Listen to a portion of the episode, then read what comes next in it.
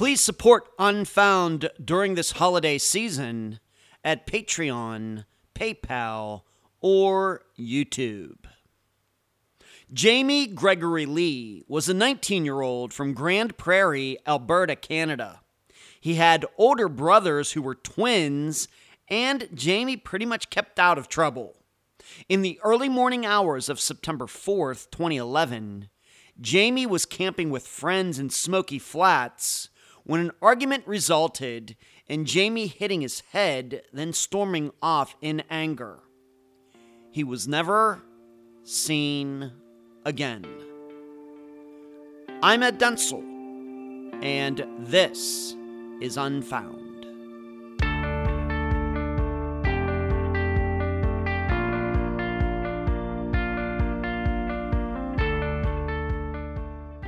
Over seven years and 300 disappearances into Unfound's existence, we all, myself included, continue to struggle with the reason that searches fail. Jason Landry, Maura Murray, David Schrader.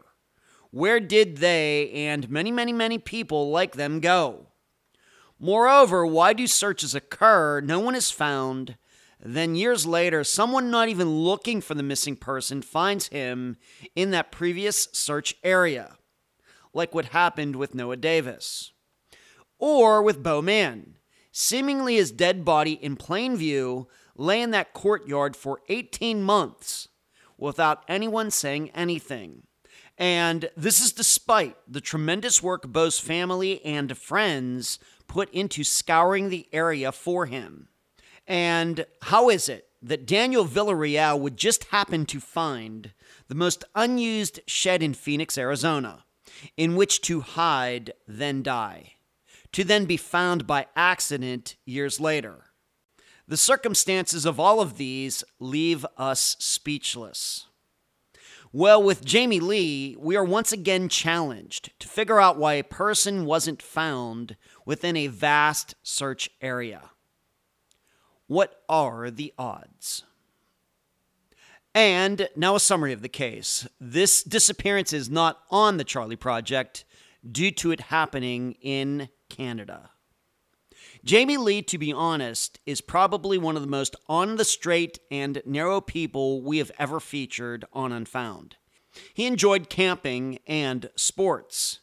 Interestingly, his two older brothers were fraternal, not identical twins. Jamie went to welding school and planned to make that a career.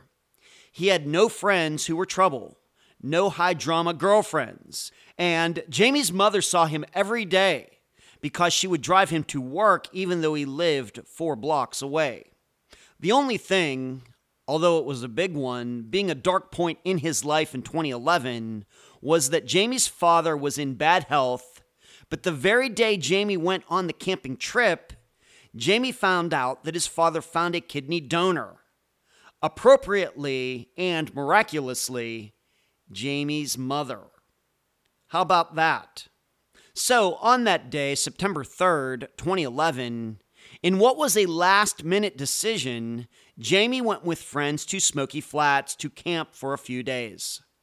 All of them had been there many times. That weekend, the area had hundreds of young people there.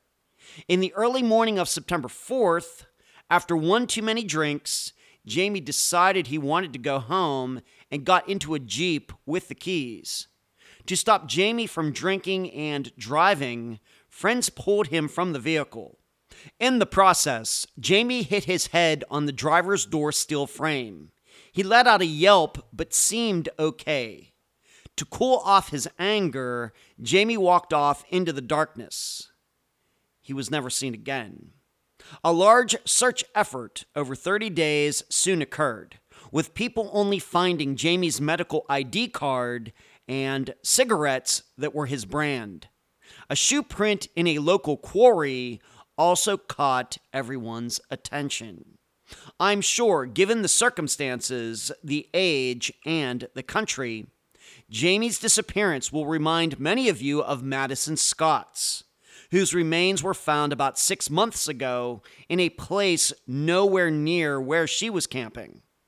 Contemplate how this may affect your perception of Jamie's case as you also try to answer these three questions during the interview. Number one, was the shoe print in the quarry left by Jamie? Number two, what do you make of strange happenings around Jamie's parents' house in the months and years after his disappearance? And number three, are you inclined to believe a trucker's story even though this driver has never been identified? Jamie's family cannot help but believe that he lived for quite a while after the disappearance date and could be alive today. The guest for this episode is Jamie's mother, Julie DeWinter. Unfound News. I will be traveling to Colorado next Tuesday, December 12th. I will be there to work on an upcoming series concerning the murder of Jonelle Matthews. I will then fly to Pittsburgh on the 14th, where I will be for a couple weeks. I will come back to Florida sometime between Christmas and New Year's. So, what I'm saying is, at this point, I'm not sure what Unfound will be doing for an episode for December 15th. Next, if you haven't heard yet what happened less than 48 hours after the Pauline Diaz episode came out last Friday, please go to theunfoundpodcast.com to watch the video to see what someone did to a sign on Juanita's truck. Finally, I'm recommending two podcasts this Christmas season. First, the Consult podcast, which is doing a series on the disappearance of Jodi Huisentruit. And also Deep Dive, co hosted by friend of Unfound, Jeff Wise. Jeff is going over step by step, very slowly, the disappearance of Flight 370. I may even be appearing on the podcast sometime in 2024. I'm so happy to have on this episode of Unfound the mother of Jamie Lee, Julie DeWinter. Julie, welcome to Unfound. Thank you very much. Coming to us from Canada, and the listeners know that we've covered actually quite a few disappearances uh, in Canada, of course, I am an American. I live in Clearwater Beach, Florida. 95% of the disappearances that we featured on the founder is from the United States. But we do get up to the Great White North uh, once in a while, so I'm happy to uh, be talking to you tonight on what is it, the date? My father's birthday, December 1st, 2023. So, Julie, uh, glad to have you on this episode. Uh, let's just start as we usually do when we have mothers of um, missing people. Just talk in general about your family. Of course, Jamie is your son. Do you have any other kids? How would you describe, you know, the overall DeWinter uh, family? Well, it's actually the Lee family. I'm the only oh. DeWinter in the bunch. okay. All right. Go ahead. But, yeah, um, please. I've got three sons. I have twin boys that are 34 years old and Jamie was their baby brother. He was about three years younger. Um, uh-huh. We were a really close family. Um, when Jamie moved out of home, he moved four blocks away from us. So he still came home for supper just about every night. Uh-huh. Um, until the last few weeks, I drove him to work every morning and I picked him up from work every day. And um, like he mm. spent just about every evening here he'd come up for supper and watch TV and then go on down home to get ready for work for the next day. Mm-hmm. Weekends, not so much. He was a young man, but during the week, we saw him every night. Mm-hmm. You had twins, uh, twins running your family or their father's family, or was that like a big, big surprise? What, what, what tell us a little bit more oh, about It was that. a surprise, all right. Was it? Um, there is twins in our family, but it was explained to me with fraternal twins it has more to do with your age than genetics. Okay. so the older you get the more your body thinks oh we better get on this right now. Uh-huh. so so the fraternal twins they're not identical twins they're fraternal twins. No they're, they're fraternal twins. Fraternal twins interesting. Okay and then you yes, had jamie a few years boys. later. and yes. so when you get pregnant with jamie were you uh, once again thinking am i going to have twins again? Did that go terrified terrified. Uh, we didn't tell anybody until we found out there was only one. Then Mhm. we let everybody know that I was pregnant again. Okay, very good. And how did uh, Jamie get along with his two older brothers who were fraternal twins? Very close. Pretty, pretty Very, close. very close. Um, Mhm. with twins, they tend to, especially twin boys, they tend to fight and argue a lot. Oh, And Jamie was always the middleman. Um, I uh-huh. think they knew that they could never hurt Jamie, so it was usually they fought between the, themselves, and it was always Jamie had to pick a side. But um, they were very protective of their younger brother. Okay, interesting. Okay. Would you say that all three of them have similar personalities? Would you say Jamie's personality was different from theirs? Or or what? All outgoing, uh, all kind of introverted? You know, what's the range? All outgoing, um, great senses of humor. Mhm. Um, I'm very happy to say I raised three incredible young men. Um, Yeah. they knew their manners, they knew how to treat people. I Mhm. was very proud of my sons.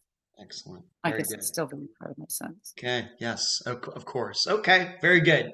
So three sons, two of them twins, fraternal twins. I think most people just think identical twins. Of course, fraternal twins means they're born at the same time, but they don't look like they're they look One is six foot five and blonde, and one is five foot ten and dark. Interesting. And so yeah, genetics, it's just uh, it's a big mystery. Okay, let's talk now about Jamie. Of course, this is the reason, unfortunately, that we're talking here tonight. Um, you know, just talk about him as a kid. What was he into? Personality? Was into sports or the outdoors or cars or interest, personality, wherever you want to go with that. I'm very much an outdoorsy person. Um, all three of my sons were in sports the Mhm. entire time they grew up. Um, it was my way of making sure they stayed out of trouble. Yeah. Um, they loved camping, fishing, um, traveling. They were very much outdoorsy people. Um, one of the twins was more the computer person, Mm. but for the most part, it was we spent their entire childhood out somewhere at a river, fishing and camping, and that's the way they grew up. Mhm. And actually, where Jamie went missing from, we had had him there since he was born, so he knew the area very well. So this area that we're eventually going to talk about is very familiar to him. Yes, very. All right. And what uh, town or city are we talking about in Canada where everybody lived and, and Jamie grew up? What, what where are we talking? Grande Prairie, Alberta. We are in northern Alberta. We're the largest center in northern Alberta. Okay. So uh, for everybody else that's uh, you know in relation to the United States, I guess maybe you're directly north of like Montana or Minnesota. Like if you were to go directly Mont- south, probably Mont- closer to Montana. well. Montana. Okay, very good. All right, so he's into that. Uh, I, I have to ask, was he into ice hockey like every other uh, boy in? Not as much hockey. Um, just because up here, hockey is a very expensive select group that actually get to do it. oh, okay. Um, but he loves skiing, snowboarding, Mm, skiing, anything that involved the outdoors. right. I don't know if I ever saw him on a horse, but other than that, he was on everything. Okay. And we have to remember, actually, ice hockey is not the official sport of Canada. Lacrosse is uh is the official sport uh, of Canada. Oh, maybe Julie didn't. Yeah, that's true. That's true. I I think I had know that as a trivia question once. Yes. Uh, yeah. So Uh, to to tell you the the truth, I've never seen lacrosse played here or heard of it played here, but everybody's hockey. Like the Okay. hockey Of is definitely the Canadian sport. Right. Okay. Very good. What about, of course, his part personality, very outgoing. How about his education, going to school? Uh, you know, what, you know, did he have uh, plans like what he was going to do once he got into his late teens, into his 20s? What about his education? He got his grade 12, um, graduated. Then he ended up getting on at a company here um, as a welder. He loved welding. And he had been with them about a year when he went missing. I just about exactly a year. But he just got a raise um, a week or so before that. Found out he had been accepted to the apprenticeship program. Um, found out he had enough hours to go to school right away. Had just gotten a vehicle from us. Things were going pretty good for him for the most part. Yeah, welding. Um, yeah, welding's a great career. You can make good money doing that. Always going to need welders. A lot of uh, job security in welding for sure. And it's it's something you're either good at or you're not. And Mhm, no, he really he loved doing it. Mhm. I can remember doing welding in metal shop in like eighth grade, and I grew up to be a podcaster, so that shows you how good of a welder I was. All right, what about uh, girlfriends? Any uh, relationships? Uh, I don't think he was a father or anything, right? Uh, No. but did he have any girlfriends? What about uh, relationships? Um, mother didn't get to hear much about that. Mm, okay. Um, he he did date several different girls, but it was usually most of his, um, girls that he went out with were friends. But he did have some girlfriends, it's just that was something that he did not discuss with me. That's kind of Uh, when my mother was alive. That's kind of, I mean, even today with my dad, it's the same thing. I don't talk about that much of my life ever with they any. had they have to be pretty serious before they introduce mom, definitely. Right, right, exactly right. Okay.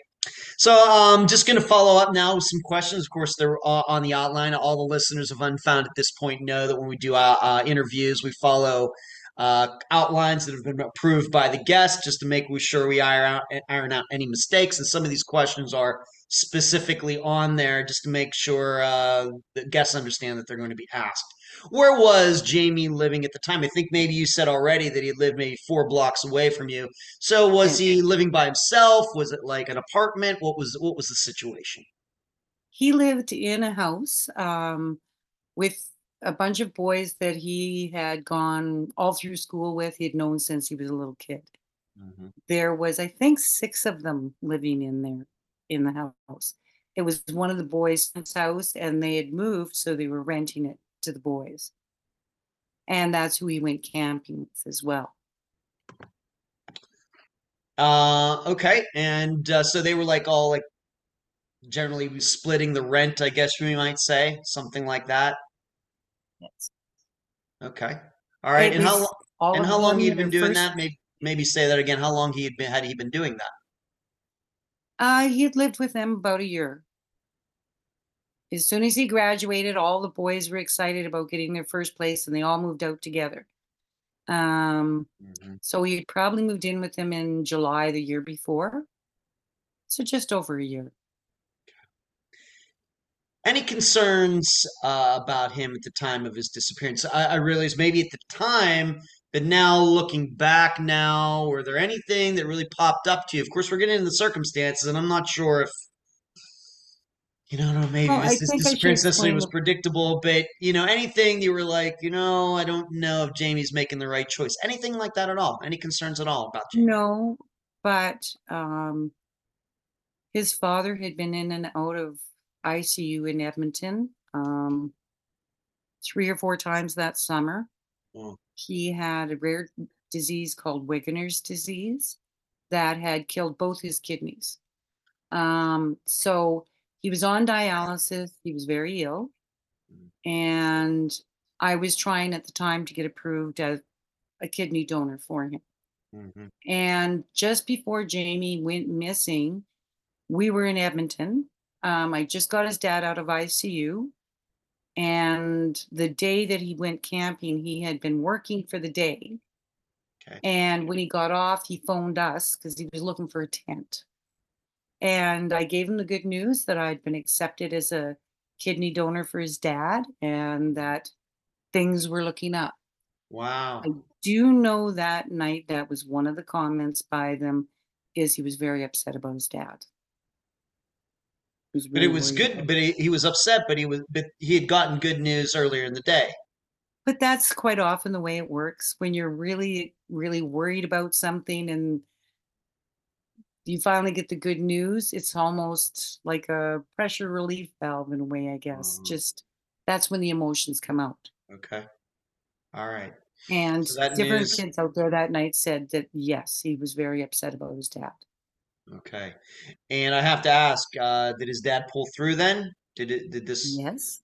he I gave him a kidney in 2013 and he's still with us now. Wow. Oh, that's fantastic. Mhm. What a, okay. All right. Well, yours kidney just happened. I know how rare that is, maybe of a non-related person for a kidney. That that's really amazing.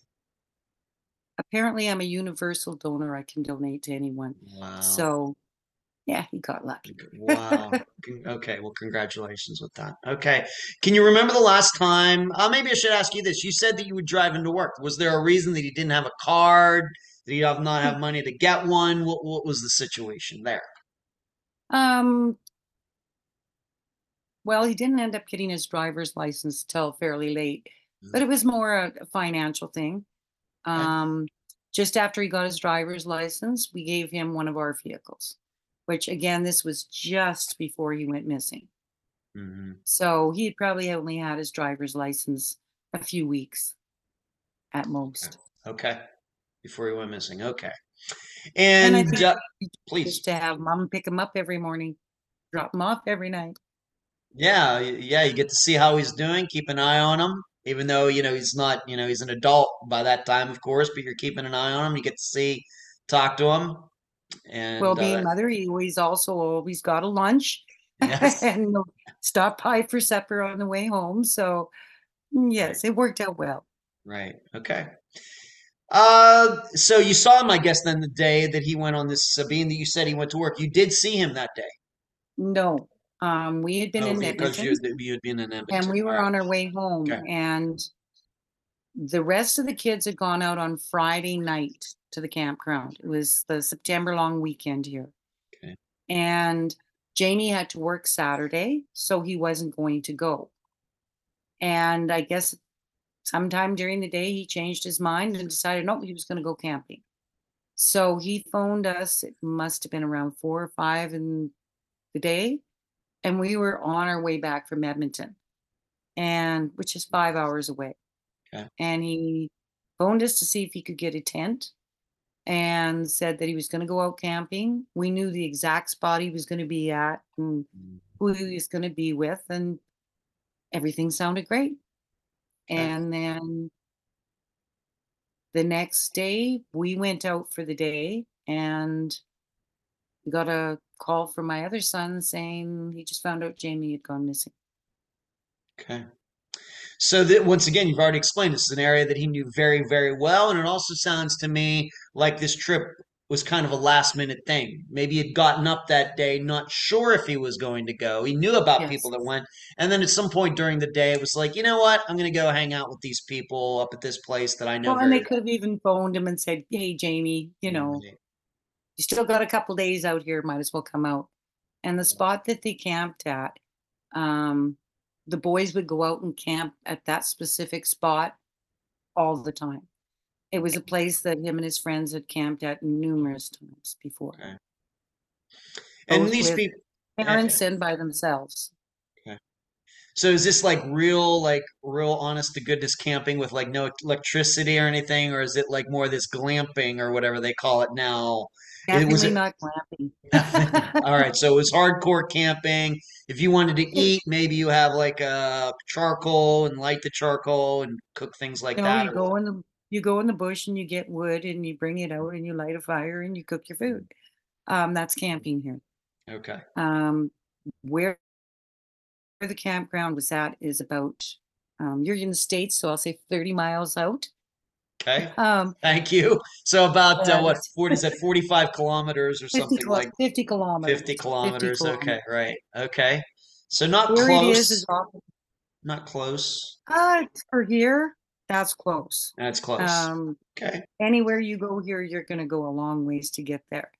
Okay. Um, here, that's reasonably close. It was on the campground is actually started up by one of the logging companies, Hmm. Canfor Logging.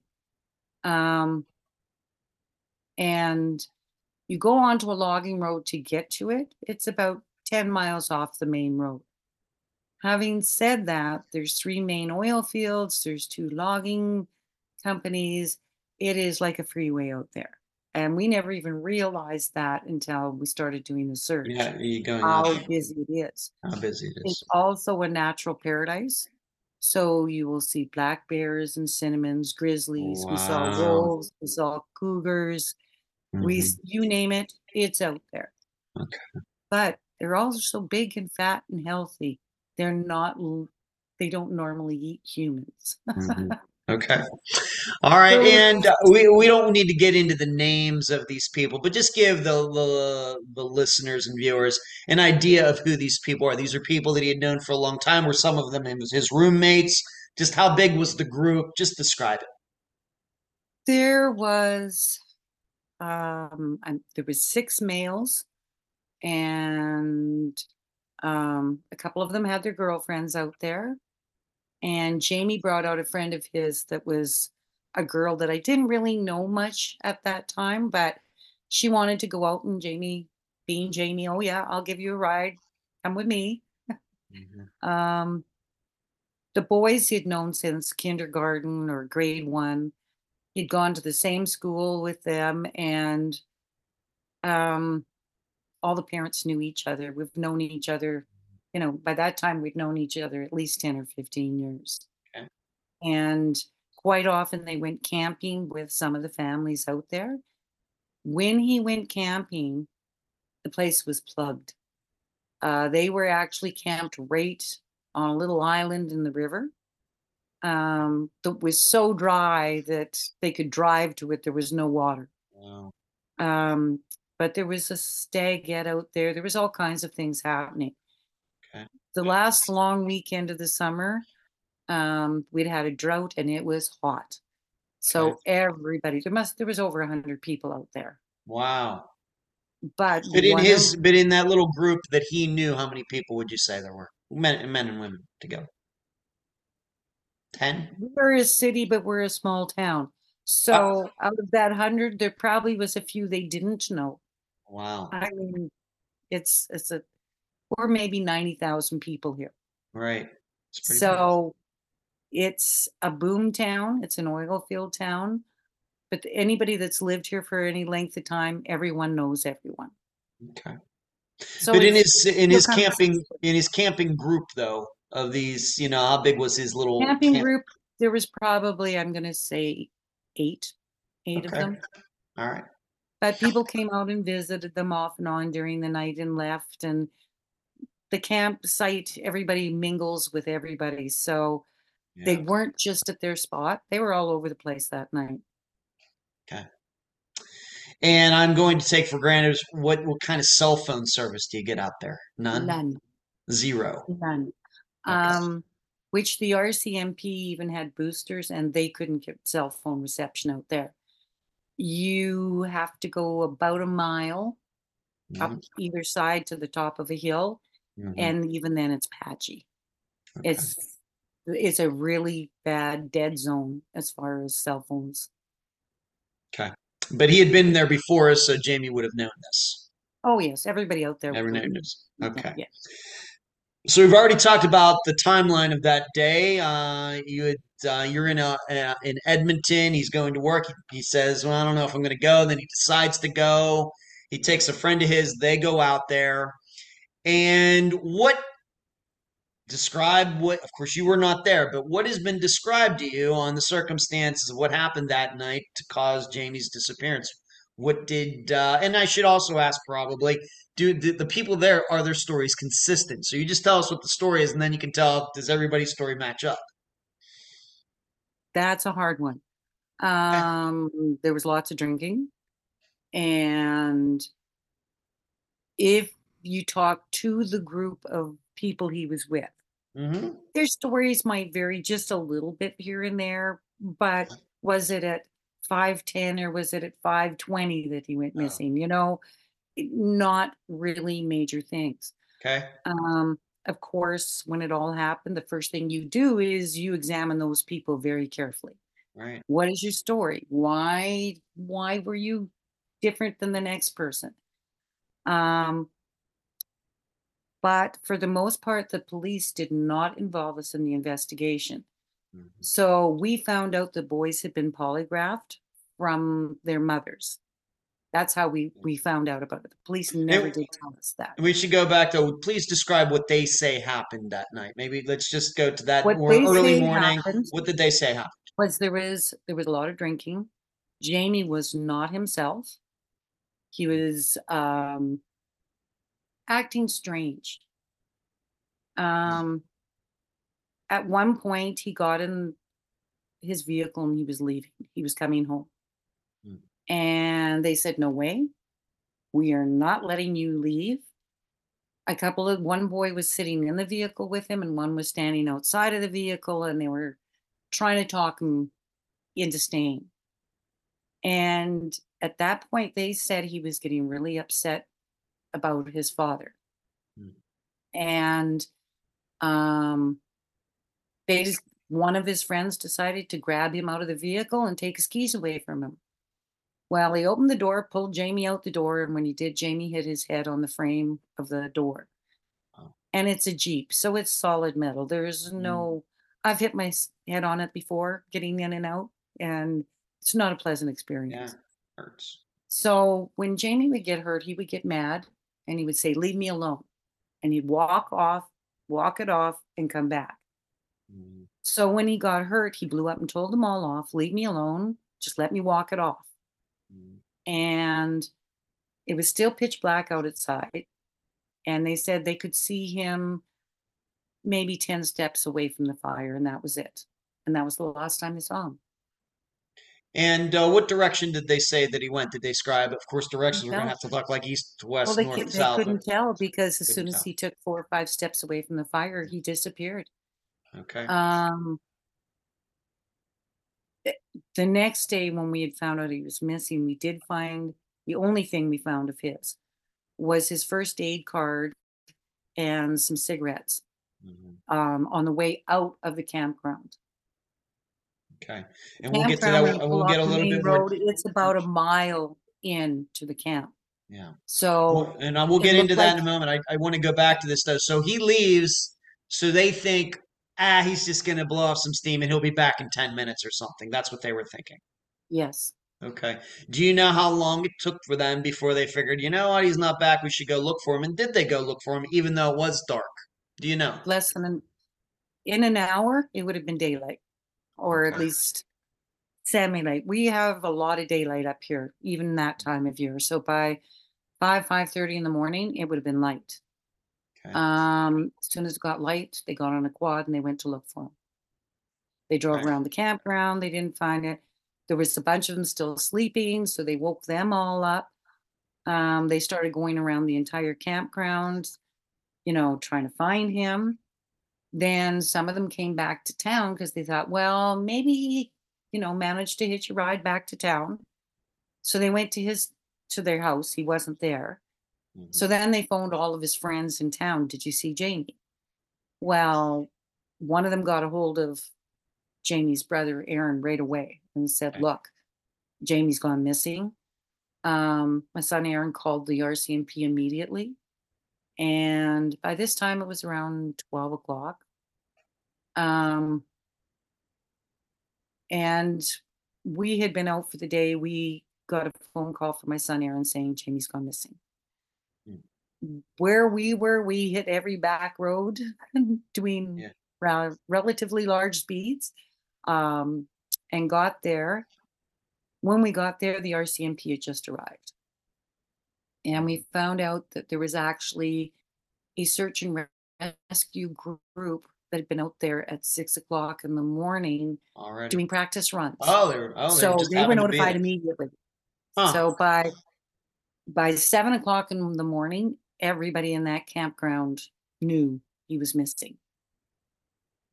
And so those kids or the young people who were uh, with them, they stuck around. He's missing. He doesn't come back. They go They look for him. They stuck around. they- The police show up, so they're all there when the police show up, so they can all be questioned. Yes. Okay. And were they s- and were they still out there when you got there? extra- They stayed out there for an extra three days Wow. it, to search and just in case he came back at night. Um, Mhm. and then most of them would work all day long and then come out to the site, to the muster area, the search area to search until dark. So, uh, regarding this, of course, it's dark. You've already explained that. Of course, these days people are used to, of course, to remember this disappearance wasn't yesterday, but still within the cell phone era. And we've had like flashlights on our phones that, you know, that people can use, although they may not be as convenient as a real flashlight. But so they tried to go out and find them on their own quads and everything. It's daylight. Were they able, able to determine how bad this hit to his head was? So once it became daylight, for example, when they looked at the Jeep, was there any blood on it? Was the hit to his head No. bad enough to cause any blood? Anything like that that they saw? There, there was nothing, um, nothing that we could see. Okay. All right. So then the searches start, and I, I know they were quite extensive. So you uh, tell the listeners, uh, I know that ATVs, helicopters, people, many, many people, you already had the search team that just happened to be out there. Explain what goes on. I don't know, for a week, 10 days, two weeks, however long it went, what went on, and how extensive was it? It went on for 30 days. Um, because we are such a remote place, a lot of people took it very personally that Jamie went missing. Um, they were very, very upset with the RCMP over how things went, which drew even more people there. And some days we would have up to 200 people searching.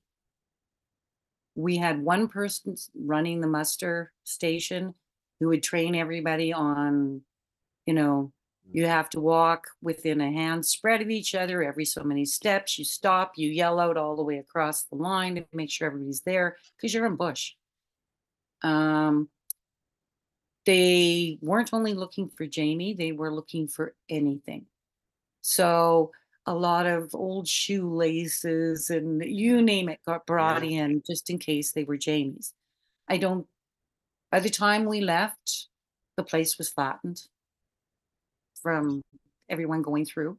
Through the bushes and Um, we had gr- grid areas. So every time new searchers went out, they were assigned a new grid. Mhm. We had uh, fish and wildlife were helping search. Um, forestry was helping search. The oil field was helping search. The logging community was helping search. Um, where I worked at, one of my volunteers was an old trapper. And the trappers out there do not like people coming around their trap lines. Hmm. So he went out and he talked to all of them and mm, Wow. you know, he was our liaison for that. We had a lot of people coming from Grande Cache from the cooperatives there to help search. We had people up to 2 hours away coming. They'd work all day and come and help search for him. And Wow. there was nothing. Yeah, and we're gonna you did find a couple things we're gonna go back to. She, I know you've already mentioned them. We're gonna get to them specifically here in a bit. So from the spot, as best as you can tell, from the spot where they were camping, how far did you go in each direction? I guess maybe uh, in kilometers. You can put it in kilometers. Uh, how far in, in any direction did the search go? Would you say Complete, probably 10 miles in every direction. ten miles? So a ten mile long radius, twenty miles diameter Yes. section. Wow. Plus, um, it's a very large oil field. So normally all of the um, well site shacks are lack- locked up. The Mhm. oil field field went around and opened up every single one of them and put food and water in them. Um, originally, we thought that he had wandered in, he'd gone in the bush. Yeah. And it's black, it's thick. Yeah. Even if Jamie's used to it, it's black and thick out there. Then we started searching and realized no, uh, nobody could be lost out there. There's so much activity. If you stop for two seconds and listen, you can hear the net, the closest compressor, or the closest pump jack, or the closest well site. Mhm. Um, you would walk towards that sound.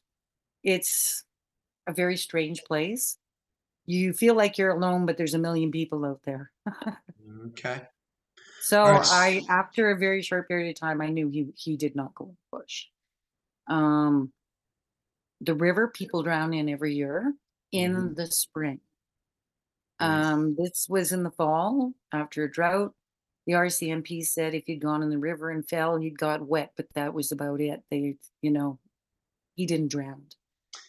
Um, Yeah, you said it was a dry season. It was a very dry season. It was very hot. You said that. So the river is kind of right there. Of course, I've already looked at the map of the general area, but and the river has a lot of water in the satellite photo I'm looking at. But at the time, it was you No. could walk and just barely, barely get it's, to it's still just as wide, but it was you could have walked across it and not even got your knees wet. Okay. And we had um, canoes, kayaks, jet boats, um, river boats, and they didn't just go down; they went up, just in case he went the wrong direction when he walked away.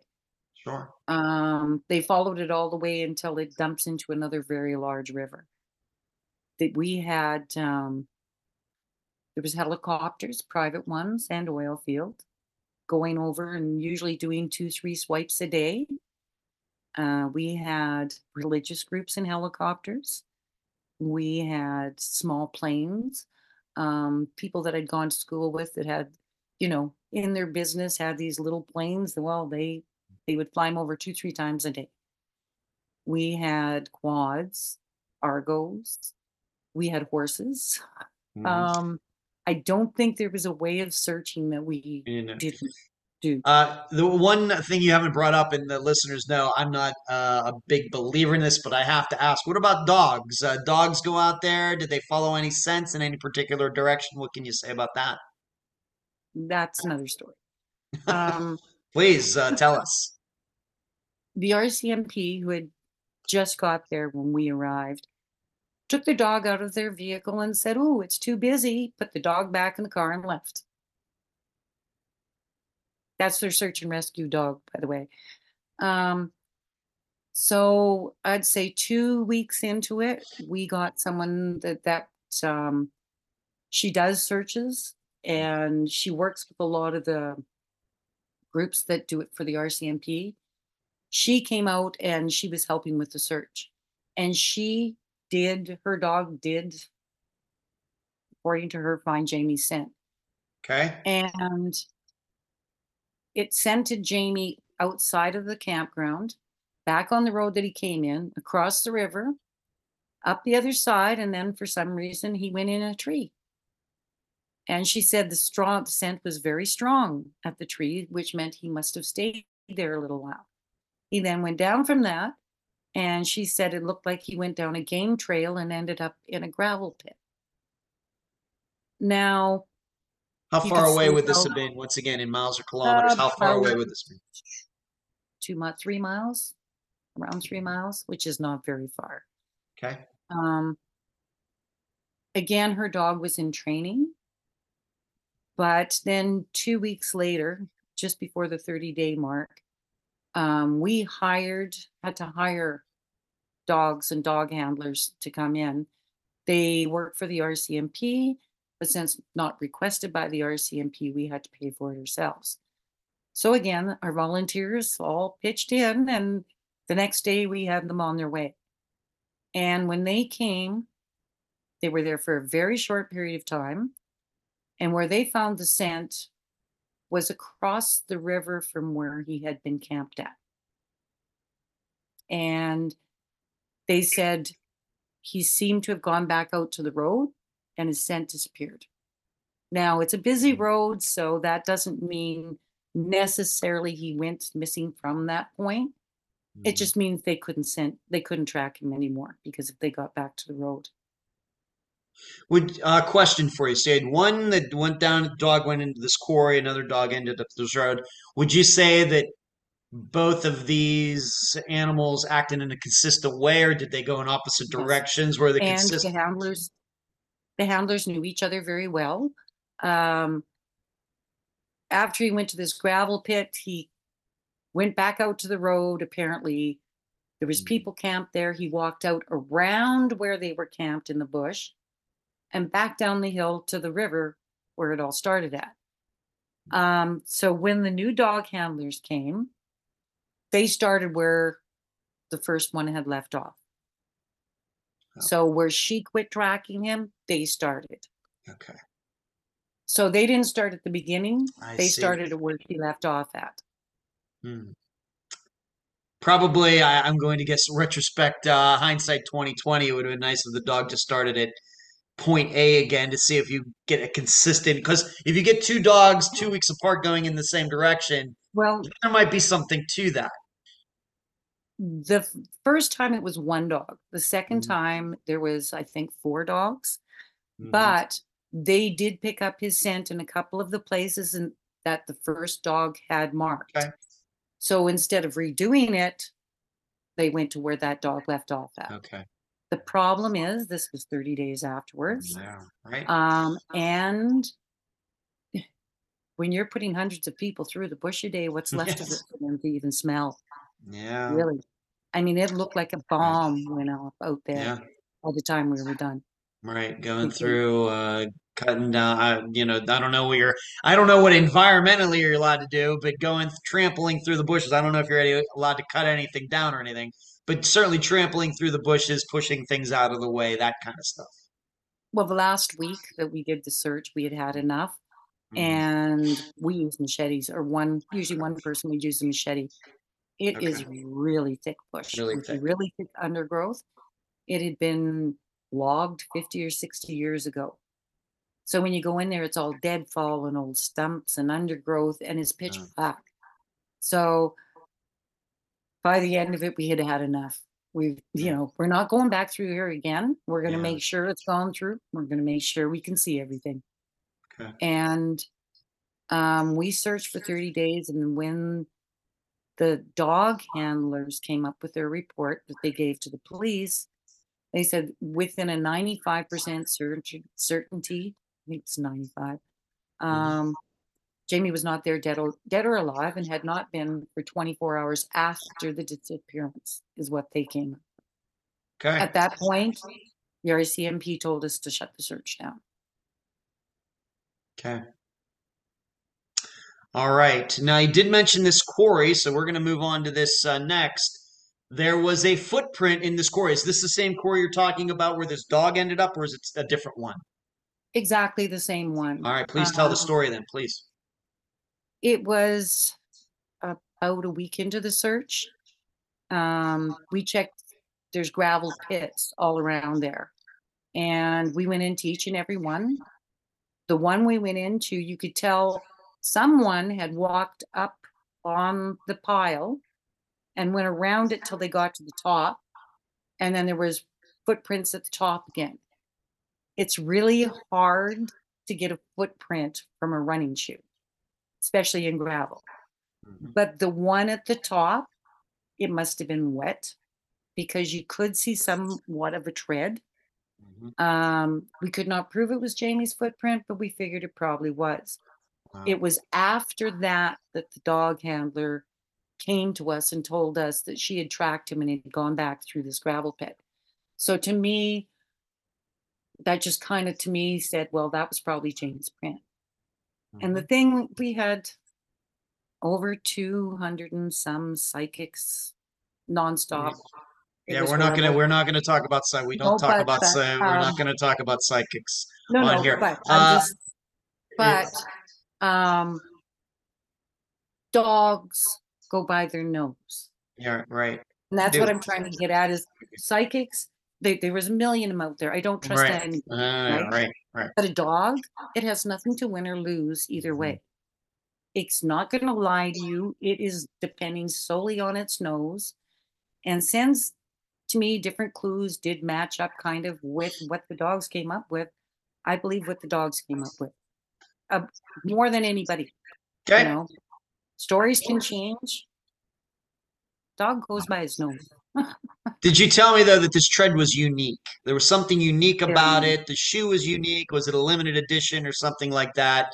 It was more It than was- just this tread kind of being in the gravel and you thinking there was something unique about it. Yes. Um, it was Jamie had just bought his shoes the day before. Um, so we went to the shoe store, found out what type it was. Um, it was an Adidas shoe, but the track on the bottom is all these small squares with an X across them. That was the only shoe Adidas put out that had that tread. Hmm. Um, to our knowledge, there was no other shoes with that tread. When Jamie bought it, he bought a size 13. Um, when we ba- went back in to try and get shoes so we could look for tracks, Yeah. all they had left was 12s. And they said, well, that we only got a couple pair of 13s in. So they're all, you know, Jamie bought one, somebody else bought the other. So all we have is a size 12. So we went in and they finally gave us a shoe, but it's not a deep tread. And it's a really unique, but it's not deep. So it's Mm. hard to get a, a footprint from it. Um, we found lots of tracks, but there were so many people out there. How do you know who who made Right. the footprint? Uh, would you say that is I, I I'm maybe guessing now you might be an extra uh, an expert in, in shoe prints and footprints, but maybe at the time you weren't. Uh, would you say that the tread that was in this gravel pit could it have been a size 13 or not? Yes, because it was much bigger than a 13. When a footprint is made, um, whether it's in the snow or gravel or mud, Yeah. the print is always much bigger than the Bigger. actual shoe. Okay. All right. So the print had to, is- it could be uh, get the print that was in this gravel that was the impression was made certainly could have been a size 13. definitely. Okay. Was Um, this when this area? followed, followed tracks before and turned out that they were my husband's, which were a size seven. Hmm. So I explained it to them. Okay, you have great big huge boots on. Was it bigger than yours or smaller than yours? If it's not bigger than yours, then it can't be his. And that's what I'd explained to all of the searchers. this kid had snowshoes for feet. So if you look at a small print, don't worry about examining it too much. It's definitely not his. when this uh, when you found this print uh, with the dog, of course, ending up there, um, had other people already been there, or was this like the only print there? Did it look like? I guess what I'm saying is, when the print was found, did it seem like it was just one person walking alone, and there were no other prints person, around? One person. not one person. And they didn't, whoever it was, didn't walk straight up the gravel pile. They walked around it to get it to the top. You know, at an angle like you would on a car. Yeah. Um, again, something a little different. Mhm. Most people would walk straight up the pile, Straight up. but Okay. Kind of have did no a idea circle. why. Kind of did a circle around. yeah, It, right? going up, you of know, um. Okay. no idea why, Okay. but But unfortunately, this footprint uh, did not go in any. You know, we think about footprints, we think of them going in a particular direction. This was not that. This was like the solitary footprint. You couldn't tell where this person went from there. Yes, actually, you could. You could. Um, when they got to the top of the pile, the prints that were at the top of the pile pointed directly back to the road, and they went down the hill towards the road, back Oh, out of the gravel pile. Okay. All right, and that's where the prints ended, and that's where the scent ended. This is all happening in the same area. Well, no, that's where we couldn't. Once they hit the gravel road, you can't see Yeah. prints. Yeah. Um, the dog actually scented him going out of the gravel pit, across the road where people were camped, which would be the side of, I guess, the east side. But it went around where the people were camped. Whoever that dog was scenting seemed to be avoiding people. Right. Then from there, it went back down to the river, and that's where she stopped tracking. And that's where the other dogs picked up. And you and did you see any prints while this dog was going? This did you see any prints of this similar patterned shoe along that path? Again, it would have been impossible. Been It really would have Okay. been. All Um, right. The loose gravel and hundreds of searchers. Yeah. There's there was no way of really telling. Okay. Let's move on to this. Uh, you've already mentioned uh, these two items: a medical card and cigarettes. Uh, where were they? How far away were they from the camping spot where he hit his head? And were they also in the general direction of where this gravel pit was? What you know? When were they found? Let's talk about that topic right now. Okay.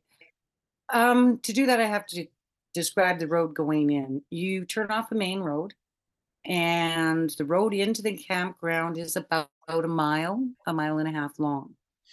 But it goes in and makes a loop back towards the river. So where they were camped, if he bushwhacked it and went through the bush, it would have been about a quarter of a mile. Okay. If he went along the road, it would have taken him a mile and a half out. Where the card was found and the cigarettes, there was no trace that he was in the bush.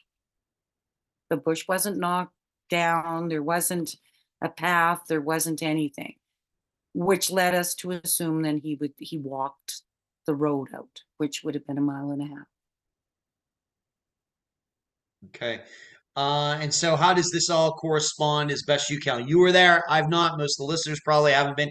How does this correspond with the dog sense? With this trip, does it all seem to kind of go together or not?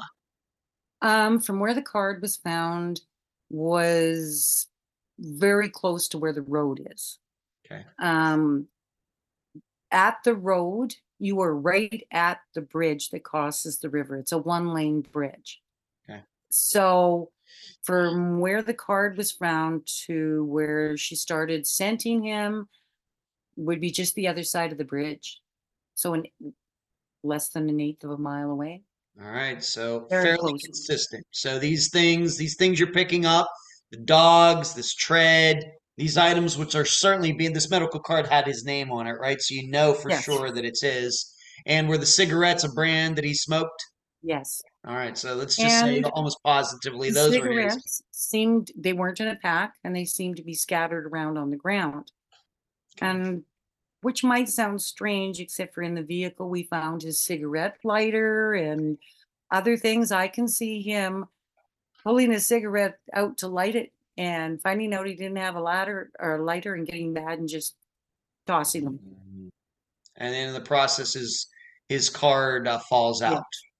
Yeah. Did he not have a wallet for that card? Or, you know, I know here in the United States, like, you know, I know we have a different health system than Canada's, but I do have a insurance card that I have, have in my wallet. Is this not what he did? Or, or- Well, this isn't actually a healthcare card. It's called a first aid card, and it's industrial first aid training that he had to take for work. okay. So it would be a car that really didn't mean that much. Okay. Um, if it was his driver's license, it would have been in his wallet. Mm. Other stuff probably got stuck in his pockets. Okay. If you have to go out to a site, you have to pull out your tickets and show people. So quite often they're not in your wallet. Okay. Now that doesn't mean that's what happened, but when I saw it, there was, um, there was nothing disturbed. Um, didn't look like somebody had wiped out into the long grass or the bush or come through the bush. Um, there was some footprints there, but again, no possible way of knowing if they were his footprints. But when it's cards there, you assume those were his footprints. But and I, again, maybe I'll ask you this: whole- when the, the regarding the card and these cigarettes, how soon were they found after he went missing? How long did it take to find them? Um, my other son, Aaron, actually found them when we were out there, Huh. and that would have been early afternoon. Very quickly, really quickly. Yes. Okay. That's Alright. kind of the strange part about this. I mean, there was first aid, there was search and rescue on site by seven o'clock and six, seven in the morning to do training exercises. Mhm. They, they were notified immediately. So people were out looking for him probably within an hour to an hour and a half of him going missing. Very quickly. Okay. All right. So those items are found. I'm guessing that the police collected those and they're still in the RCMP's possession all these years later, or Uh, the card, yes. the card is. Um, a Okay. lot of the things didn't get transferred over from search and rescue to the RCMP. Right. We're going to talk Uh, about that. search and rescue are RCMP, but a lot of them are the ones that have been retired off the street or, you know, um, things like that. And we found out 30 days afterwards they were to transfer the file to the RCMP to begin investigation. It never happened.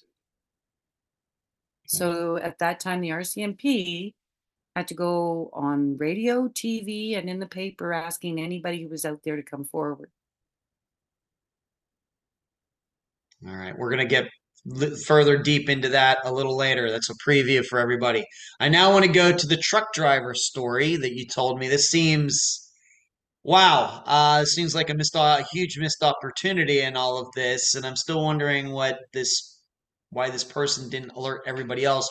When did you first hear about this story? What is the story? Um, I guess it was close. Either it was pretty close to the end of the search. Um, when I returned to work, my coworker, who was when this all happened, my work shut down and everybody vacated and went out to search for my son. Okay. Um, she had been out at the search off and on for like the full 30 days.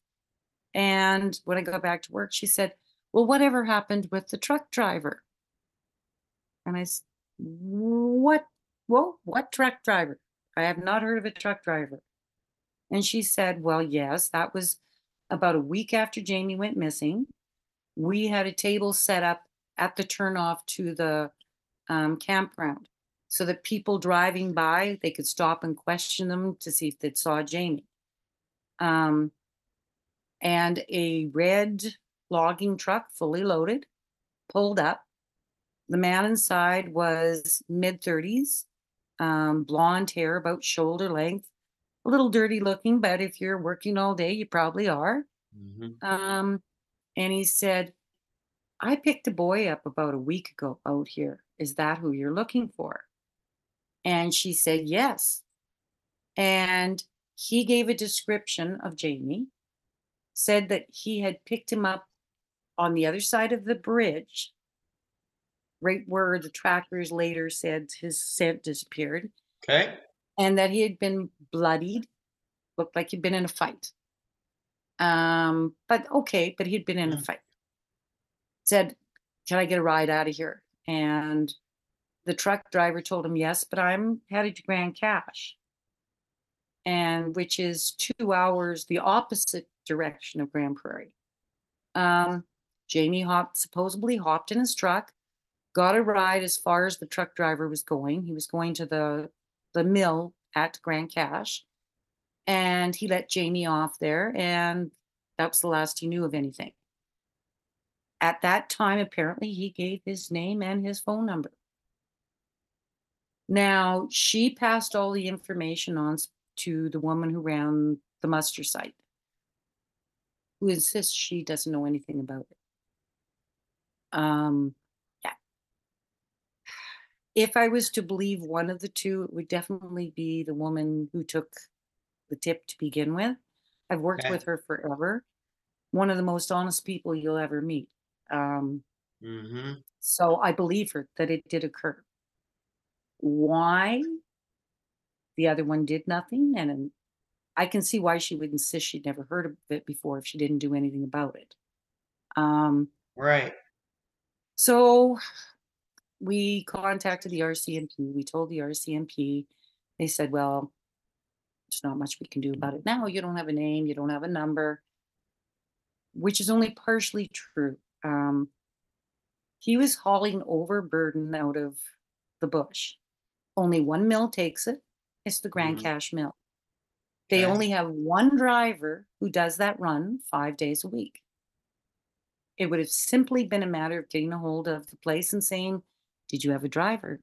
It did that. Is was this his truck? Is this what he looked like? They didn't.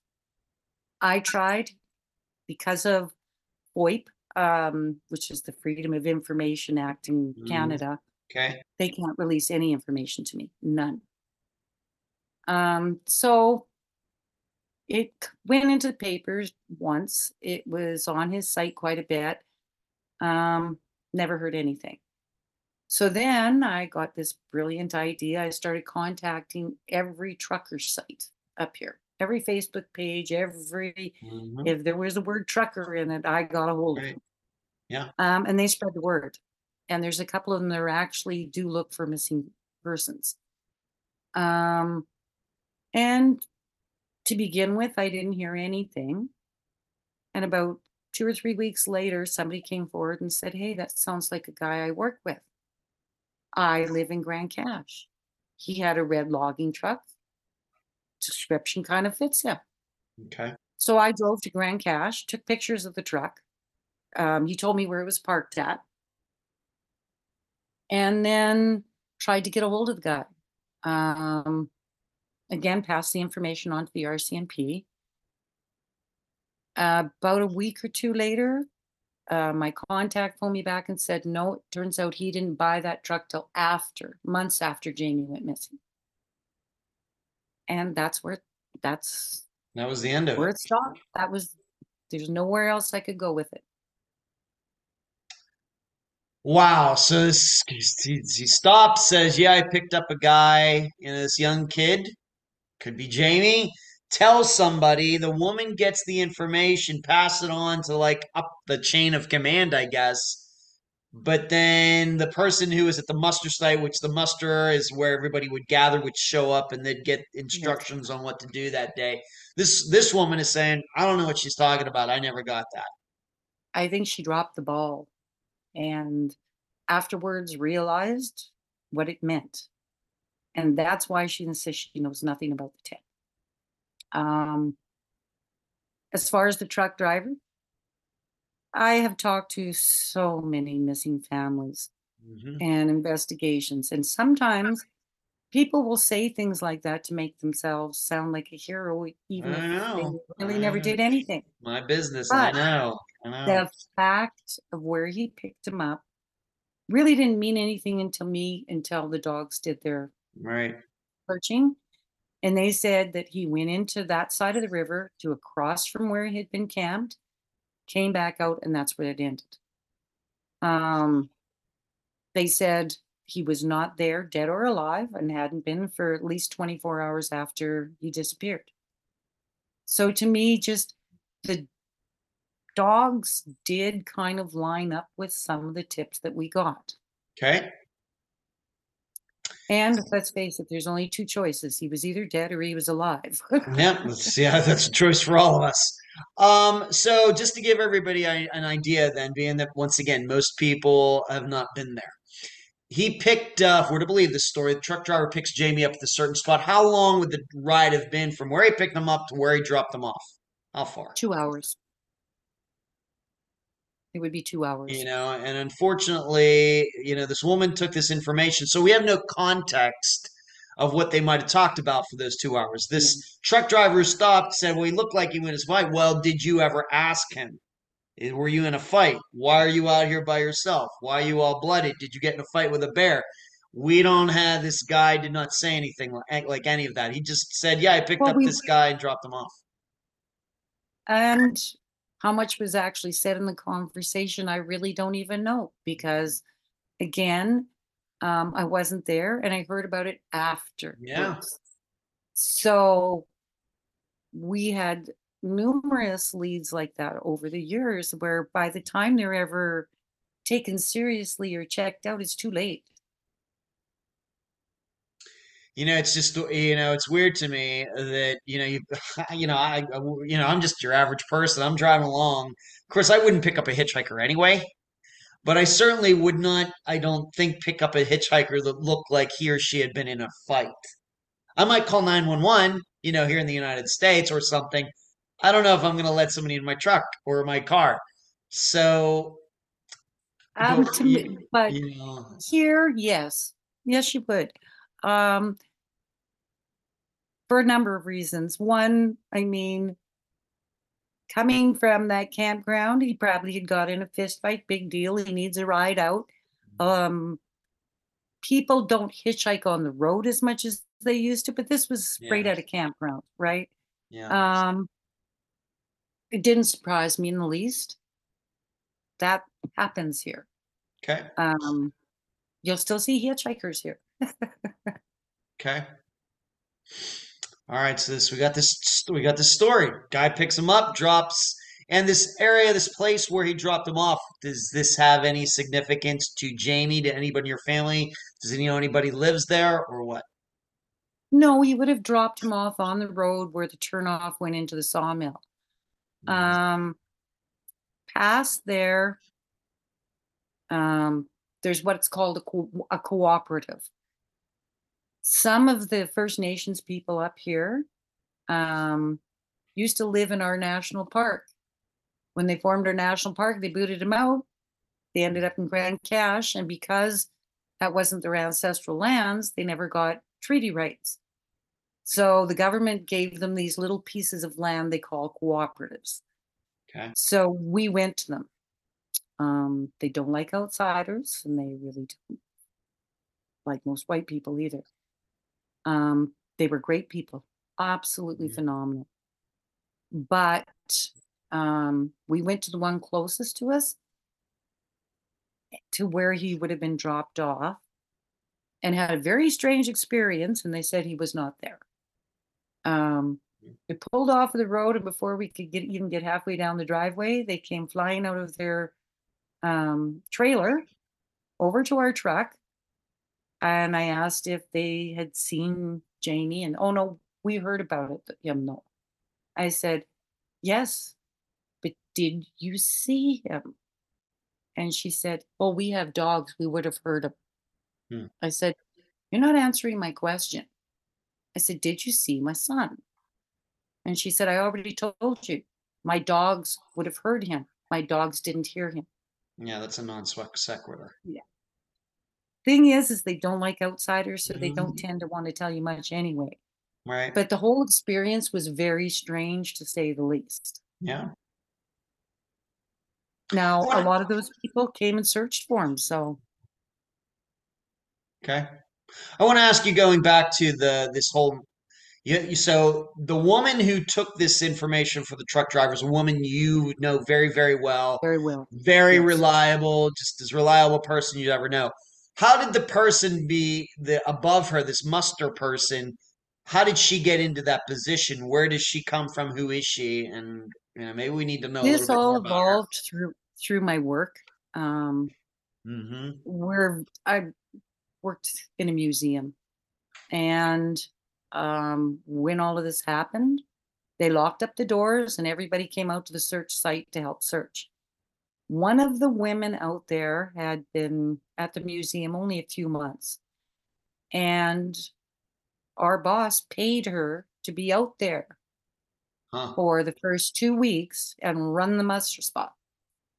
She did have previous search and rescue experience. She'd been in on searches before.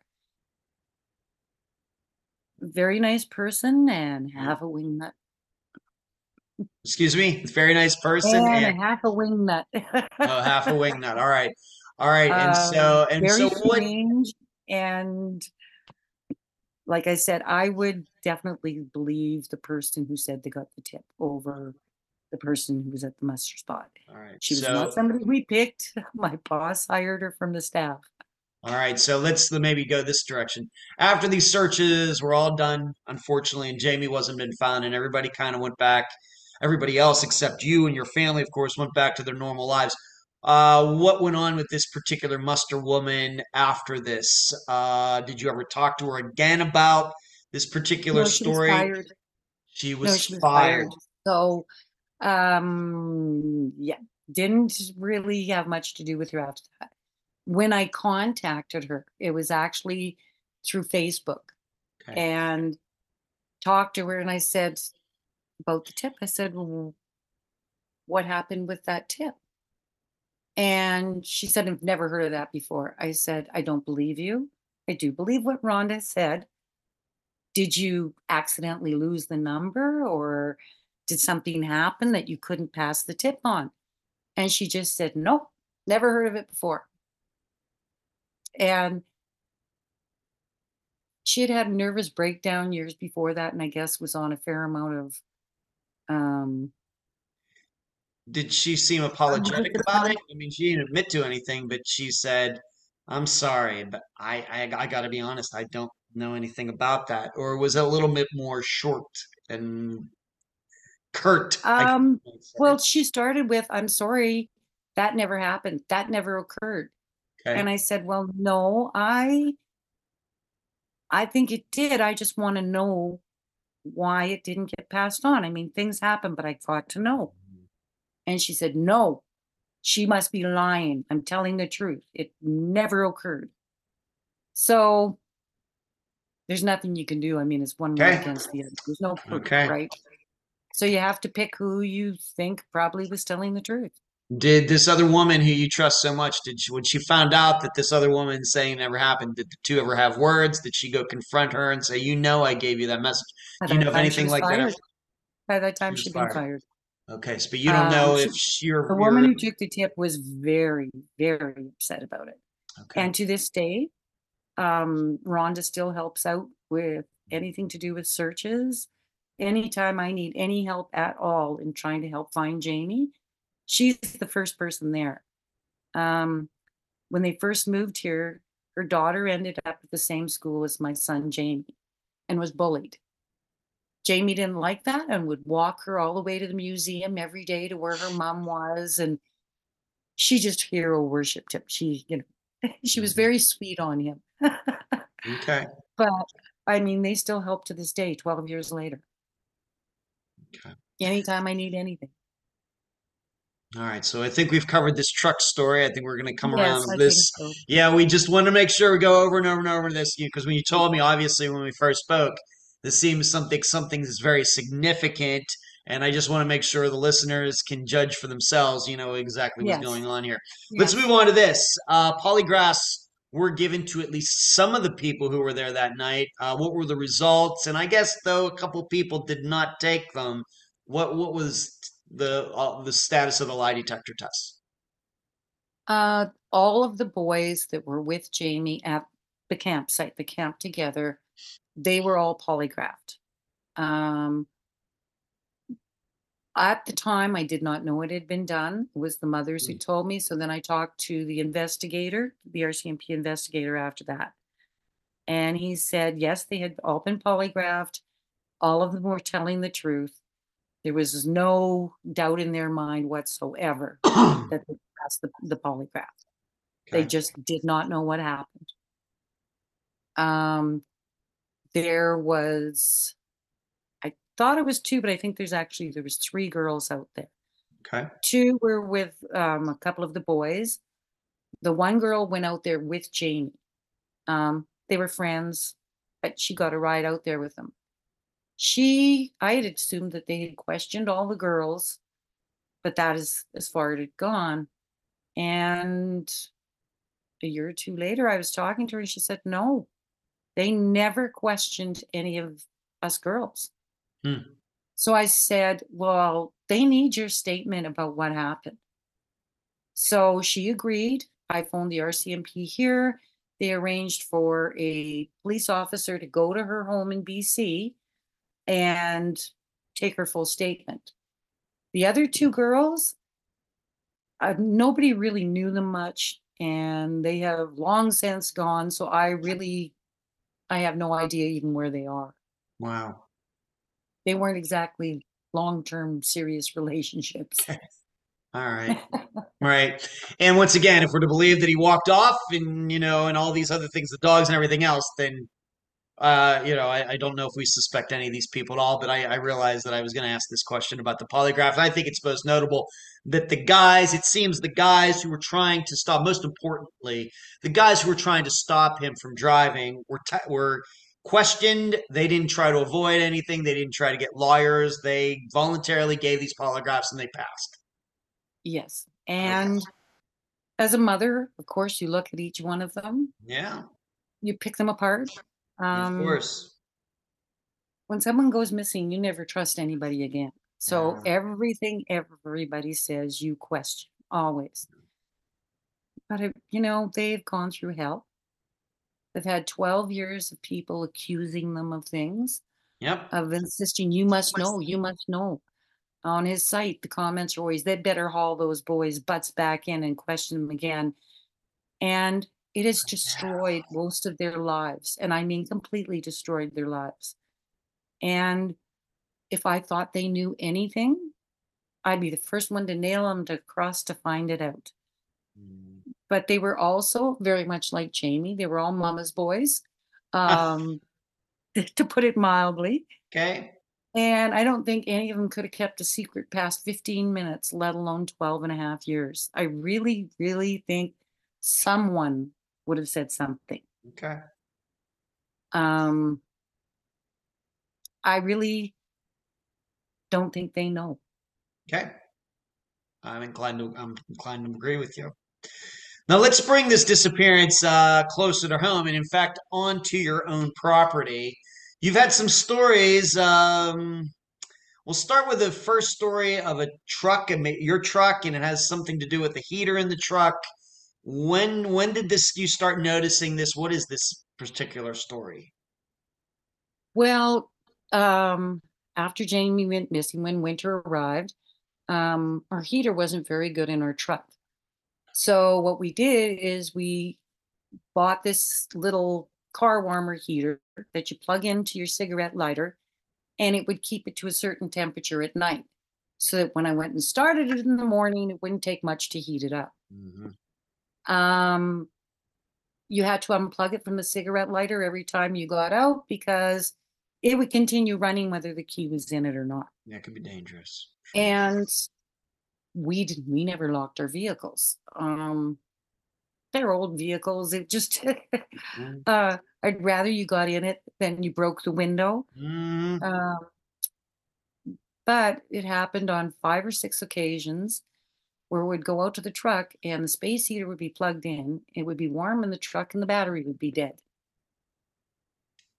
Huh. Now, if it was somebody stealing, there was stuff, there was change, there was money in the the console, there was stuff all over in the vehicle that actually could have been stolen if someone was that desperate. Even the heater itself. Was ever touched. Nothing was ever touched. Yeah, here you're lucky if they don't walk away with half the vehicle. But no, nothing was the only way we knew it is it would be plugged in, it would be warm, and my battery would be dead. Um, there's a lot of strange things that have happened here. Not so much in the last few years, but especially the first year. On three different occasions, um, my son or husband woke up to hear somebody by in our house by our back door. Again, we didn't lock our doors because we were thinking maybe Jamie would come home someday. Yeah. And the first time it happened, my son woke up and he thought it was his dad. His dad thought it was, oh, yeah, there's Aaron. He's going out again late at night. They both realized that no, that's that's you know not the other person. And at that time, on the first one, Aaron got up and he went to the back door, and I have a chair there, and somebody had been sitting in the chair because it was wet in front of the chair, but there was no one there. So he went outside to look. It's dark enough that no, he couldn't see anybody around. Um, it happened twice more after that. So three times again, if someone comes in your house, yeah. they're usually not just coming in to warm up. If it's a stranger, they're coming in to burglarize or rip or something worse. off or, or steal something. Or it's a crack addict who's sitting there going, um, mm. but just somebody coming and going like that is very unusual. Did you not tell me though that regarding uh, going back to the heater story that there were footprints around? You know, if it's winter, uh, you know, I just take for granted that snow's going to be around not there. then. Um, it actually happened at my work. Oh, okay. Um, again, I work at a museum. I design exhibits and look after collections. And every year in December, we shut everything down to rip apart our exhibits and rebuild our new exhibits for the year. And um, we are in a park in a ravine. Um, there is no direct road there except for the staff entrance that comes down a hill. Mm-hmm. And I went to go out to my vehicle at the end of the day, and there's footprints around my vehicle that were the identical tread of Jamie's.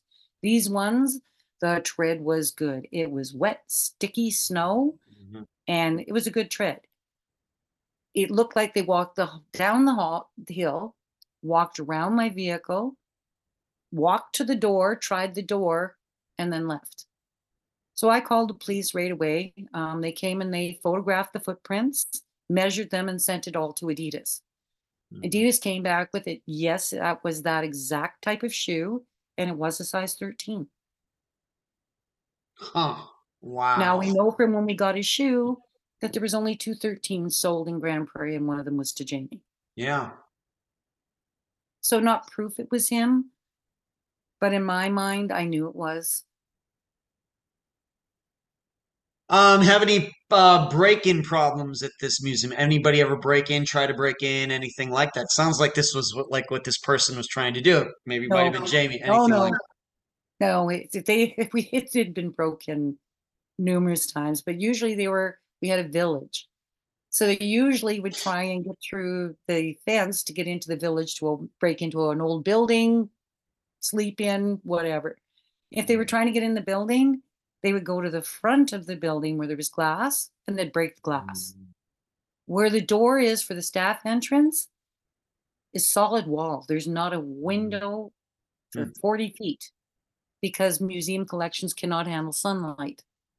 right. So there's no way that you would get in that door.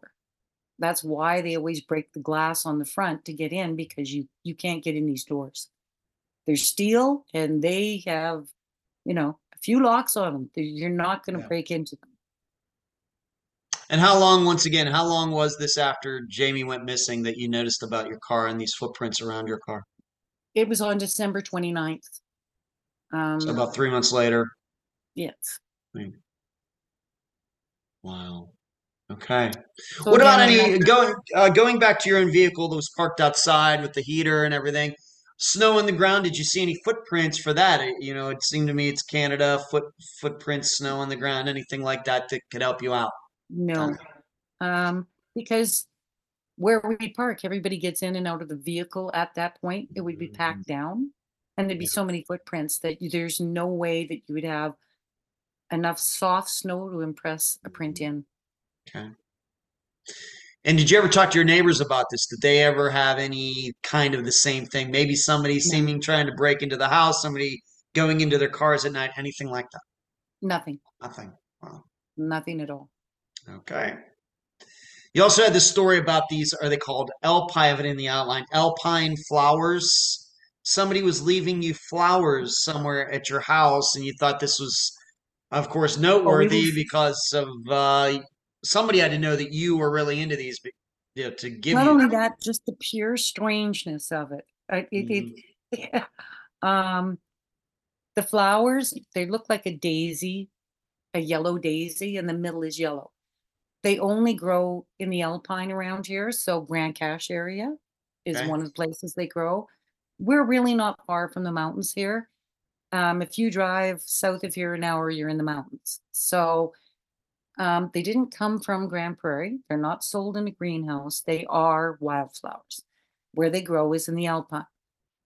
I came home and I went to go in my back door and I went to open the screen door and here somebody has picked flowers, plant, roots, dirt and all, and stuffed them between my screen window and the screen on my screen door.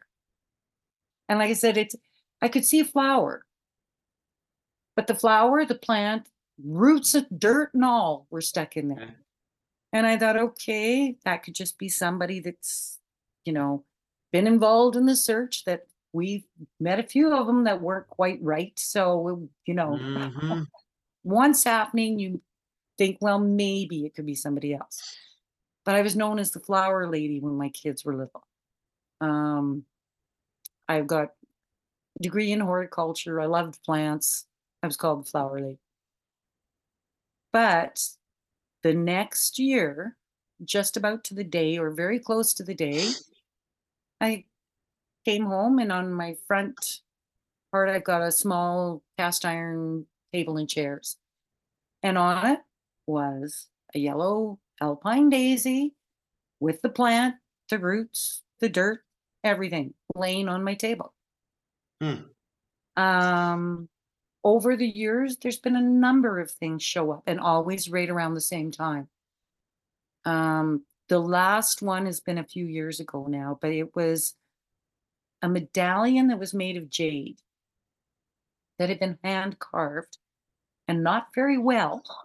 and again, it was sitting there. Um, Hmm. there's jade found at Grande Cache. So if it if it was just somebody picked some up, it'd be pretty rare to find jade around here. did they buy it from a craft store or get it from somewhere like that? That would definitely be possible.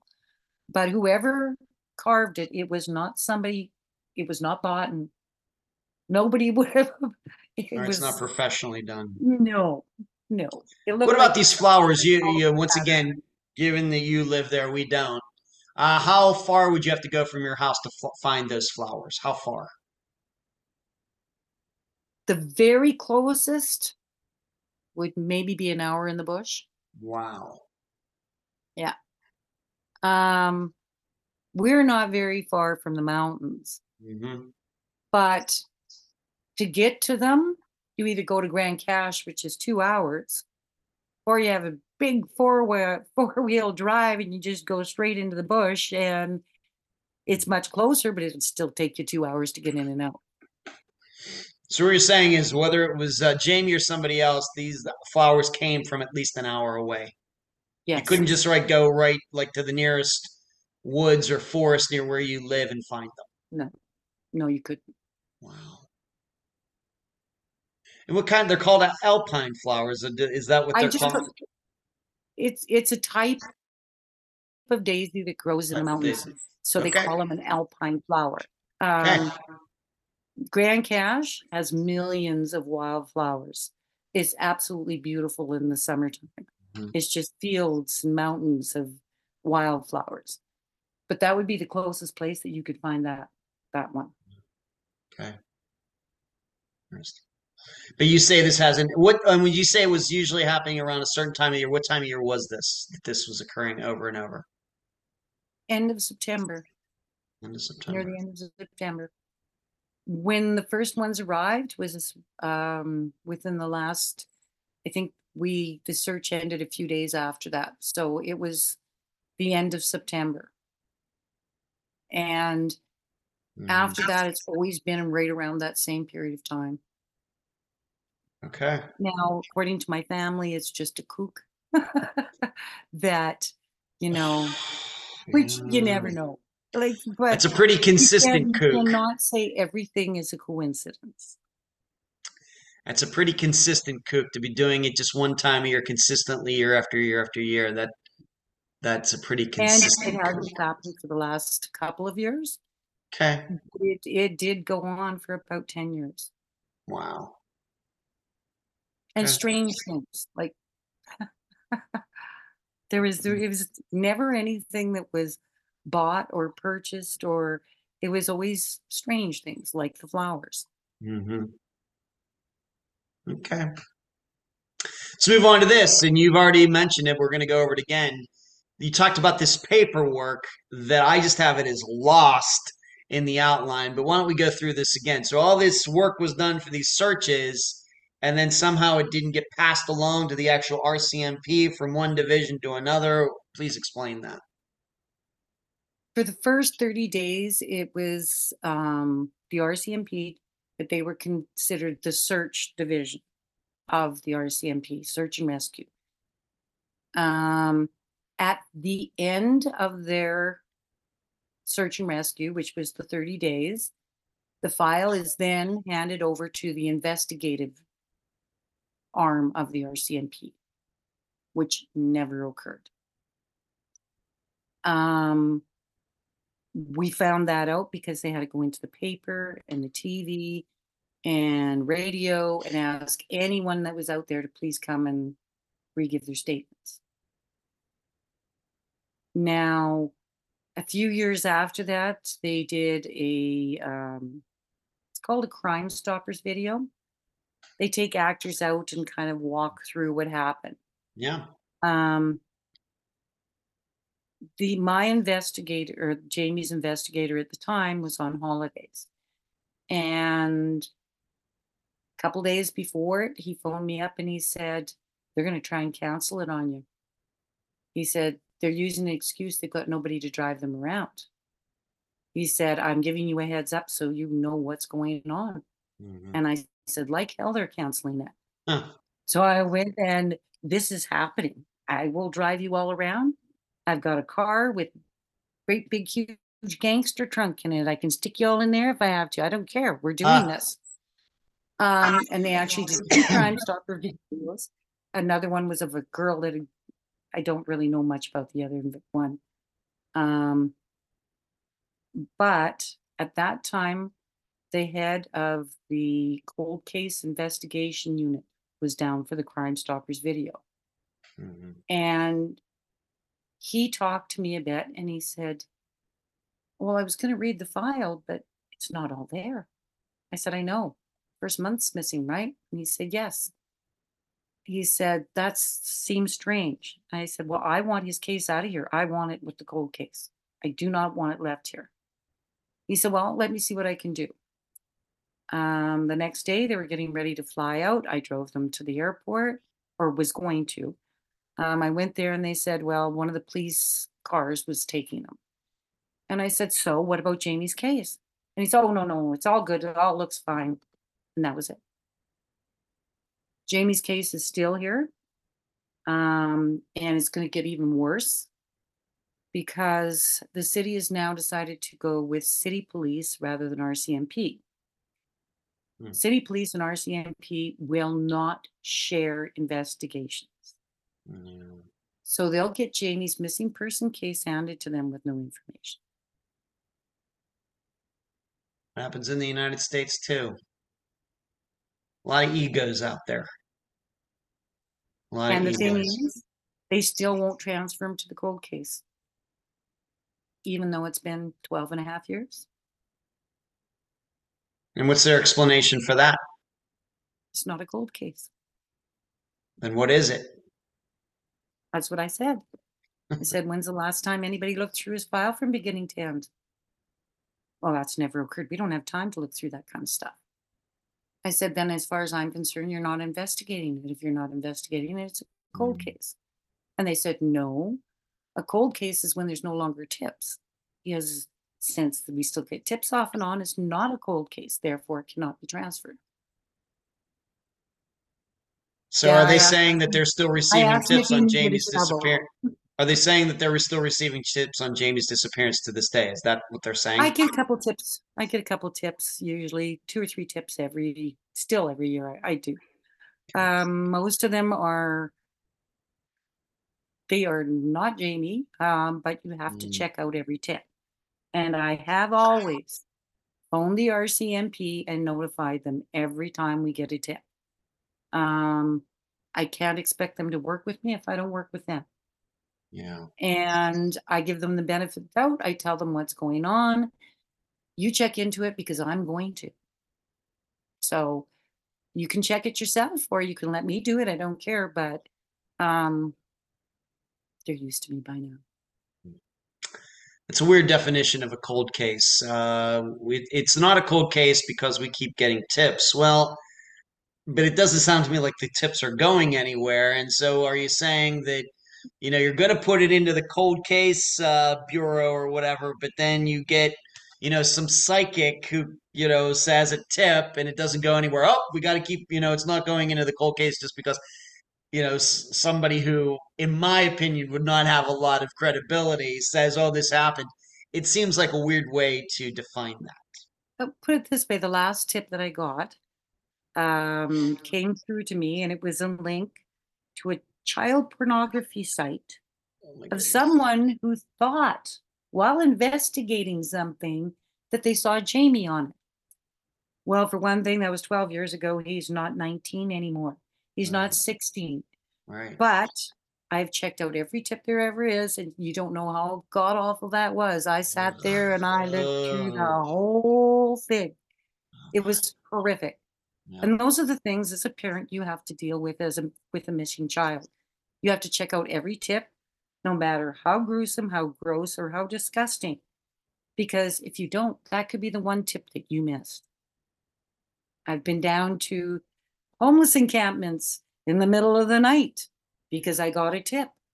Um, I've been in some pretty I've gone to bikers clubhouses, walked on in and sat my ass down. Mhm. I'm here. I want answers. What do you know? Do you not know? Um, I've been very pushy but trying to find out what happened to my son, and no one is going to scare me away from doing that ever. And we should be clear. So he would be 31 now. 31 if 31. So he was 19 when he went missing. So he's 31 now. And yes, he of course would look a lot different than he would at, at 19. he be a young man. Yep. Um, he had a baby face. So when he his 19 year old picture, he looked like your typical 16 year old. Mhm. 31. Yeah, he looks very young for his age, for sure. You look much different. Right. Right. And that's a mistake a lot of people make. They see a missing person's picture and they say, well, I think I saw that picture. Yeah, but this person went missing 20 years ago. Surely that person does not look like that now. You know, so. And we got tips where someone's absolutely positive they have seen Jamie, they've told us where he is, and that we're mistaken on our posters because he's only five foot eight, not six foot one. and he was six foot one Yeah. At, at 18. His brothers grew three inches after they turned 18. So I doubt he's even still just six foot one if he's around. Um, but at least you know they're looking. You know, they're keeping their eyes out, which is a good thing. And as painful as it is, I cannot not check out a tip, Right. no matter how horrific. Um, because then I would second guess myself. Could it have been? I feel much better when I do, and I'm horrified and I, feel sick to my stomach. At least I know it wasn't him and he wasn't in it. Yeah. You've already kind of uh, described what you've been doing over the last 12 years, going to these different places, taking maybe we might call what we might call some risks, going into shady environments, uh, you know, going up to strangers. Um, But usually, as soon as you say you're the mother of a missing boy and Yeah. you're not stopping till you find him, all of a sudden they're totally different people yeah. because a lot of them know someone that's gone missing or they heard of Jamie or um usually people that when you first walked in might seem a little violent all of a sudden sympathize with you Mhm. they can see the pain you're in and that you are a mother and as a mother this is what you do and as soon as that happens they're usually really great people Maybe, uh, of course, you you're doing the interview uh, tonight, once again on December 1st of 2023. Can you explain maybe uh, what your other two sons have been through and, and your husband has been through regarding all of this over the past uh, 12 years, the emotional toll that, that this has taken on them as well? Can you speak for them? Um everybody my sons they have um gone on with life. Mm, i don't think a minute ever goes by they don't think of their brother. Hmm happy times or sad. Um my husband and i it's more you're left in limbo.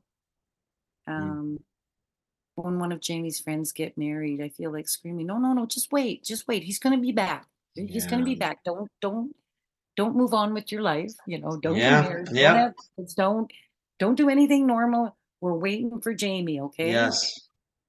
and the daytimes you learn to move on with life and you know go to work and get your groceries it's the night times you can't control Mhm. and i know i can speak for my husband and i myself. In 12 and a half years there has not been one night that it's not nightmares all night long. And i don't mean in horrible things happening. It's you're fighting to get jamie back and you're fighting to you know it's the way you're feeling away in a during the day um, but at night you can't control that.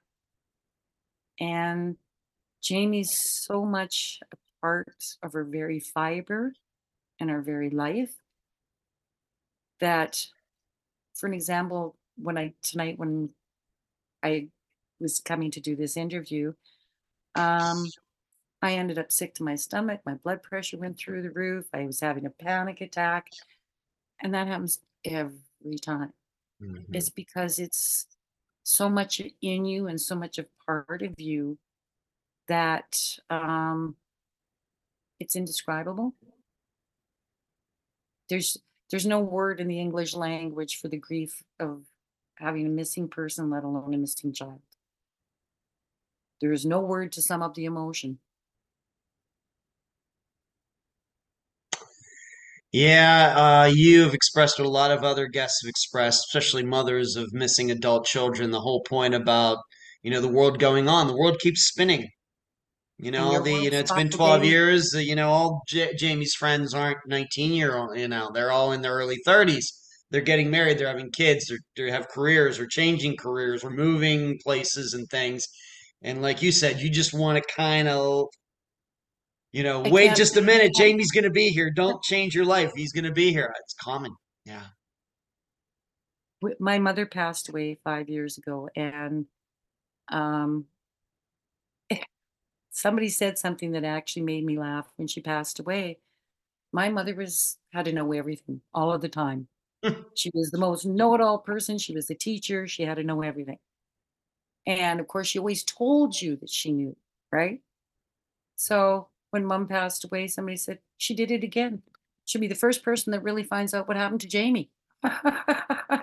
She- she's done it again. Yeah. and it put a smile on my face thinking that if he passed on, my mother was there. Yeah. But everybody has their own idea what happened. Yeah. Um, I can see why. but in my heart, um, I don't, I think Jamie's still with us. I don't know what happened. I don't know why. Okay. Um, maybe it's just because I'm his mother. Um, I know a girl that went missing a few months before Jamie, Madison Scott. Yep. Um, Yeah. sadly, they just found found some of her remains, Yeah. and until that point, her mother was still convinced she was alive. So I think, as realistically, it's probably because I'm his mother that I cannot think Yeah. other than that. How do you search for somebody you think is dead?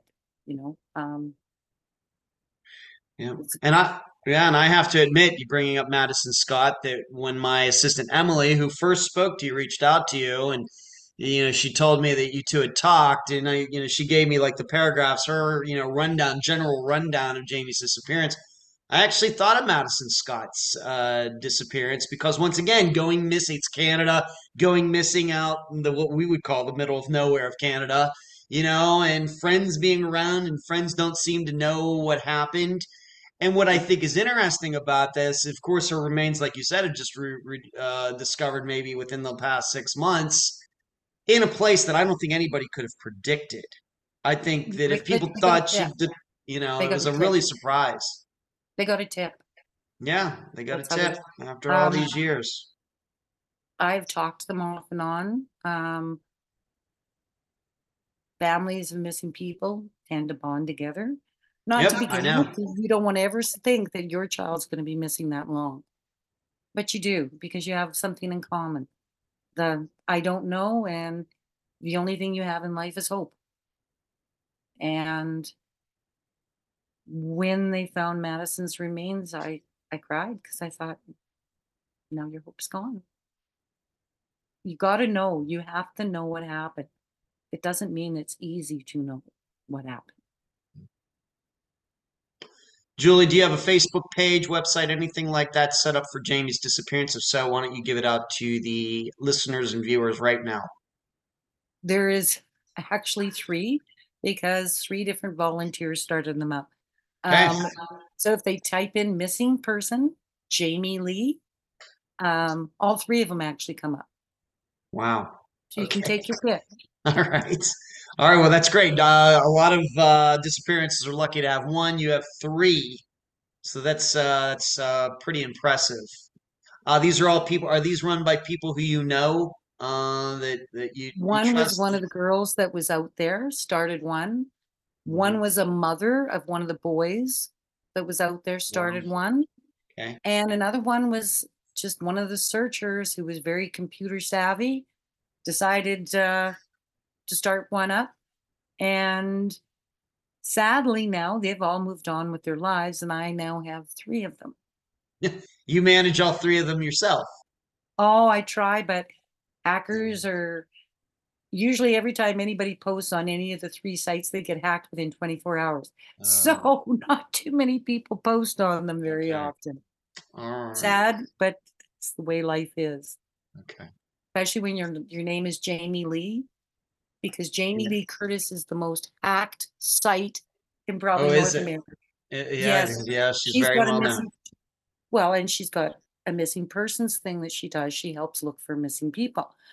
So, um, usually three, four times a week, we get requests for membership from Jamie Lee Curtis, who's a, you know on 120 sites and has been on Facebook three days. So yeah, block, block, delete. Yeah, that's unfortunate. but that's what happens when your son's name is the same mm. as somebody famous yeah. who has been very badly hacked over the years. Right. Right. Didn't even think of that. Julie, any final words before we complete this interview? All I ask is people to keep their ears open, their eyes, and their heart. Um, there has to be answers out there somewhere. 12 and a half years is a long time to go with no answers and someone out there knows. Um, so if somebody has mentioned something to you that seems a little strange, or if you see something, put a tip in. If you're wrong, it's not a big deal, but you could be right. And we've had tips that are turned in three weeks ago. We saw him. Well, three weeks ago doesn't do you any. Don't question yourself. Don't hesitate. If it's not him, it's not him, but use your gut response and contact someone. Let me ask you one more question, just so everybody is absolutely clear where this happened. We know where he grew up and everything, but what is this name of this camping area? What is this area called in Alberta where they were camping and he, went missing? It's called by two names. Um, the original name is Smoky Flats, and on some maps it calls it McLeod Flats. We don't know why, but there's a discrepancy in the name. Um, mm-hmm. To the locals, it's Smoky Flats. And I think on the map that you probably looked at, it's probably called the Smoky Flats Recreation Area. Yep, I saw that. And the, the name of the river that goes through there, what is the name of the, the river? Smoky River. The Smoky River. Okay. It's one of our very large, it's a fairly large river up there. Okay. Our all of our rivers run north so the further north you go, the bigger the rivers get. Okay. Julie, thank you for being on this episode of Unfound. Thank you very, very much. And thank you for being understanding and patient. It's it's a hard thing, but it's probably not easier on your end either. So I thank you so I appreciate much. that. Thank you for thank you for saying that. I appreciate it. Okay. Thank you and take care.